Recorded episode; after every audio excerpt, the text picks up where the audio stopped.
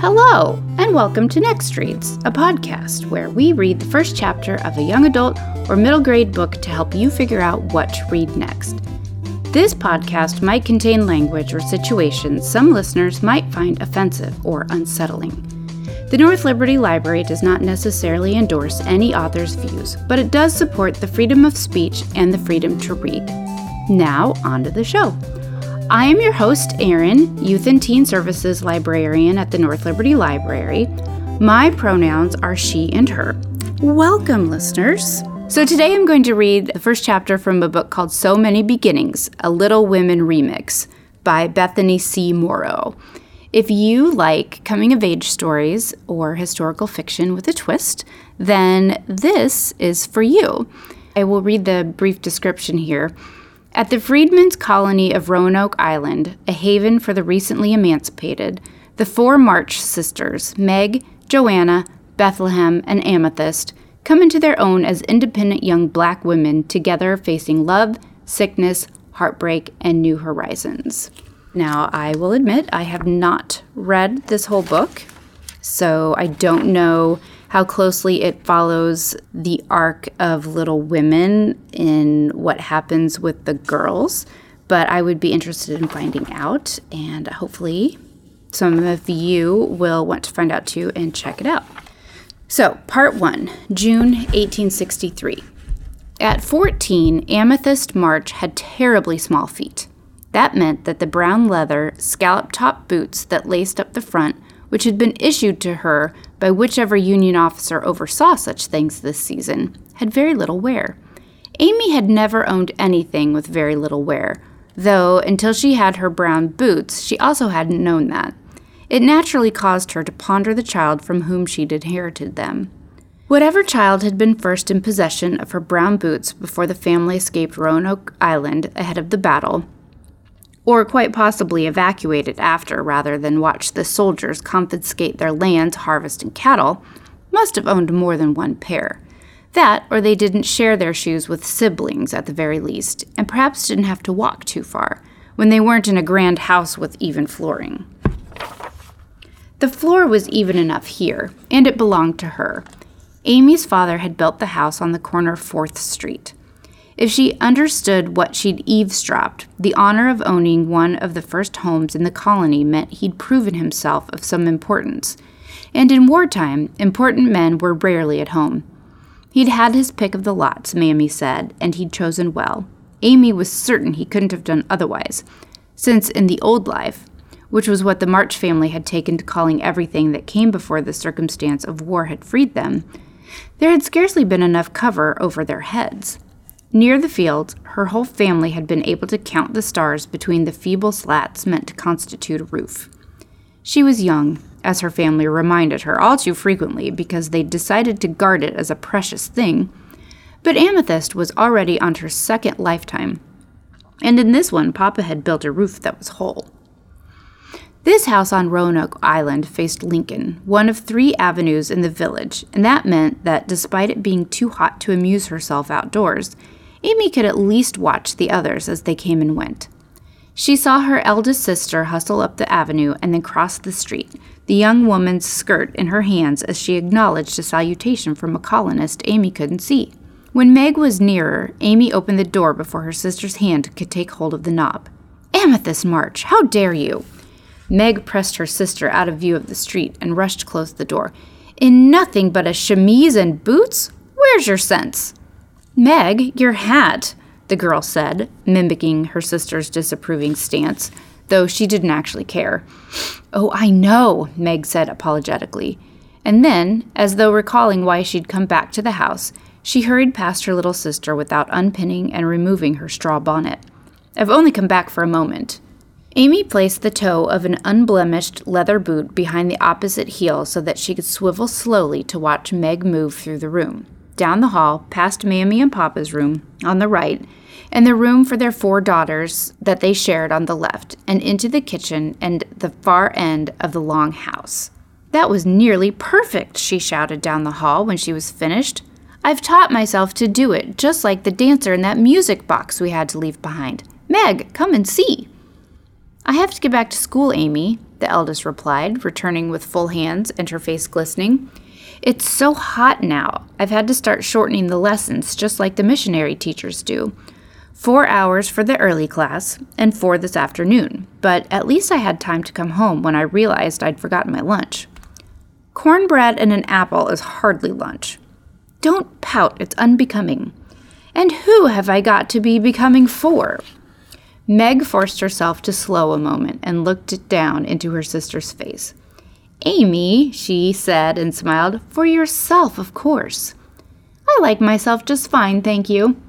All right, Meg answered with a laugh. I like yourself too. If you get dressed in a hurry, you can walk me back. Amy's large, dark brown eyes brightened, her cheekbones leaping up to meet them, and her sister immediately regretted the invitation.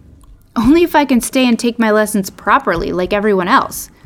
Oh, Amy, Meg began, her shoulders sinking at the start of a familiar discussion for which she had no time. We've been over this. More than 100 new freed people arrive to this colony every other day, and most of them have never had a single lesson until now. We simply can't spare the space.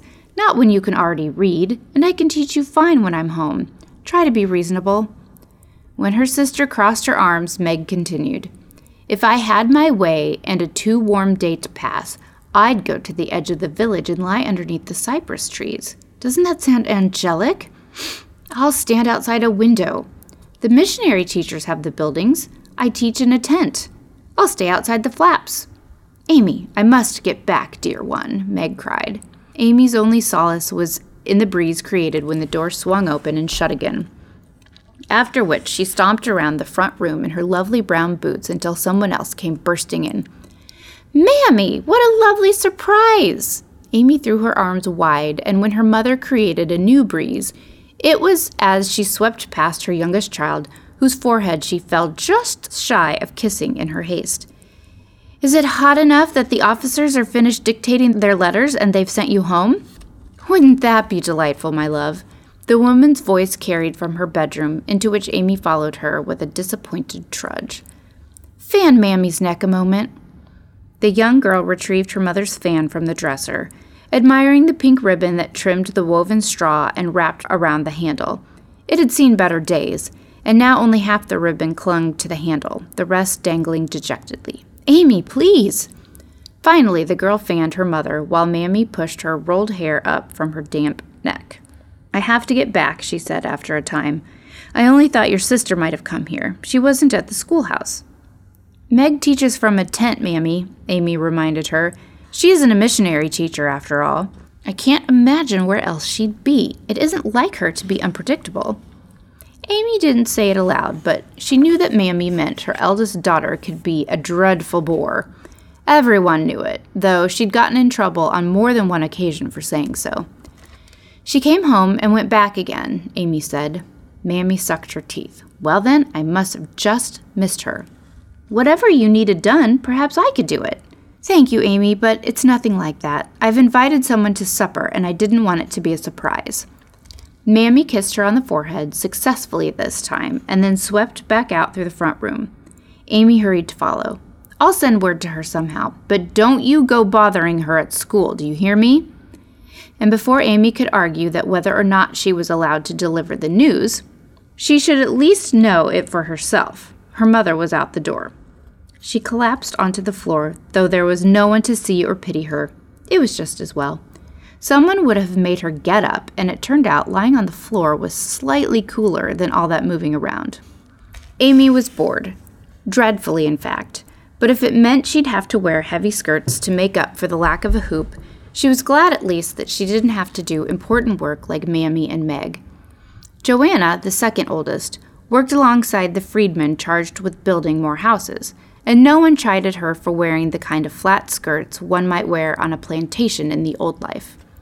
Bethlehem, the third born March girl, was a celebrated seamstress. No one minded what she wore so much as what she made for them. Still lying on the floor of the front room, Amy closed her eyes and willed her other two sisters to come home too. When the door flew open for the third time, she sat up so quickly she felt lightheaded, but still managed to blurt out, Mammy's invited someone to supper. Has she? Beth came just inside the door and dumped an armful of uniforms on the floor. Isn't that unpatriotic? Amy asked as her sister rushed to retrieve something from their bedroom. Beth was 16 and the nearest to Amy in age. Along with her calm manner, this made her feel most like her younger sister's equal, and that made Amy feel certain she was the leader of the two. I don't think so, Beth answered breathlessly when she returned, because it wouldn't occur to her not to. However, silly the question. I think something must be intentionally unpatriotic, or it isn't at all. She spread the thin throw blanket she'd collected onto the floor beside the pile, then transferred the uniforms onto it before tying the ends to create a cumbersome looking bundle. You haven't told me who Mammy invited to supper. Oh, I don't know. Amy hated to admit that. She lit up like a spark at recalling something important that she did know. It's got something to do with Meg, though. Beth stood up, wayward strands of her very dark hair swaying with the motion.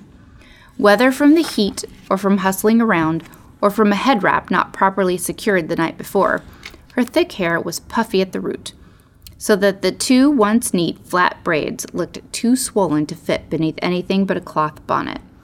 Amy grew warmer just looking at it. It was a familiar occurrence in the summer, and it made her scalp swelter and steam like a pot of crabs. I hope she'll enjoy it then, Beth said and smiled a bit. It was enough to produce her charming dimples, which Amy couldn't help but envy because Papa had never seen his daughter's dimples appear without marveling at them. Mammy said it was because Beth had gotten them from his mother. It didn't seem fair since Amy hadn't been born in March and couldn't have gotten any adorable feature from her parents, let alone their parents. Beth was at a distinct advantage, and pretending not to know it only made her more insufferable, though no one seemed to know that but Amy. She was the youngest, at least. Smart, which Meg informed the family, otherwise, Amy would have had to. Pretty enough that it shouldn't have bothered anyone how much she hated having her hair managed. Hers wasn't as thick as Beth's, and so there were always hats to cover it. She wished it'd been Joanna to come home next. Whatever distraction had sent her into the house at least she was curious and inventive enough that at news of a supper guest and Mammy's search for Meg, Jo would have concocted an entire conspiracy to explain it. A story, anyway, which was Jo's one talent. Amy huffed. Enough of this wretched house and her boredom. It would be stiflingly hot out in the sun, but she'd put on the limpest skirt allowed and a blouse with eyelets so her skin could breathe.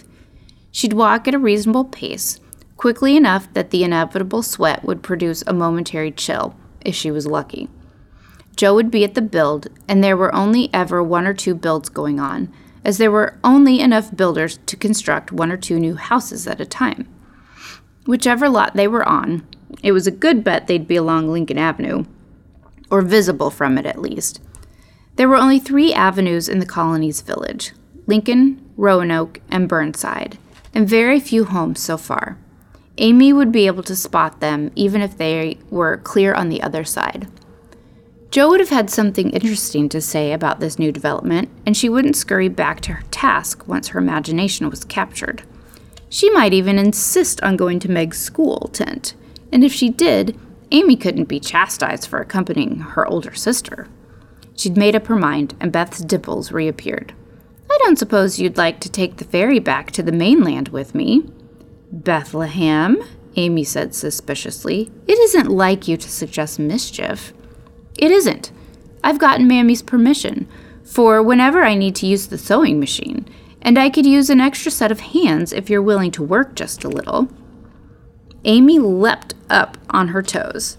I have an impeccable work ethic, she exclaimed constantly annoyed of the freedom that made Mammy insist the youngest child shouldn't have toil. For Beth's part, she smiled and rolled her eyes. Come on, then. A soldier's been instructed to take us to the shore. Then she raised her finger as though to halt Amy's excitement. But we'll be walking from Manns Harbor to the big house, and this bundle must be carried. I'll get a blanket of my own and we'll have the burden, Amy said, not waiting for a reply before dashing off to find one. That's very good thinking, Beth told her. I know, Amy called back from the bedroom. Meg says I'm the smartest of all. And that is the end of the chapter. I hope you found that chapter intriguing enough to check it out. If not, there's always another book just waiting to be discovered. I will put some links in the show notes for books with similar themes in case you are interested in reading more about the time period or just more coming of age stories, maybe some family stories as well. So, thank you for listening and join me next time for another Next Reads.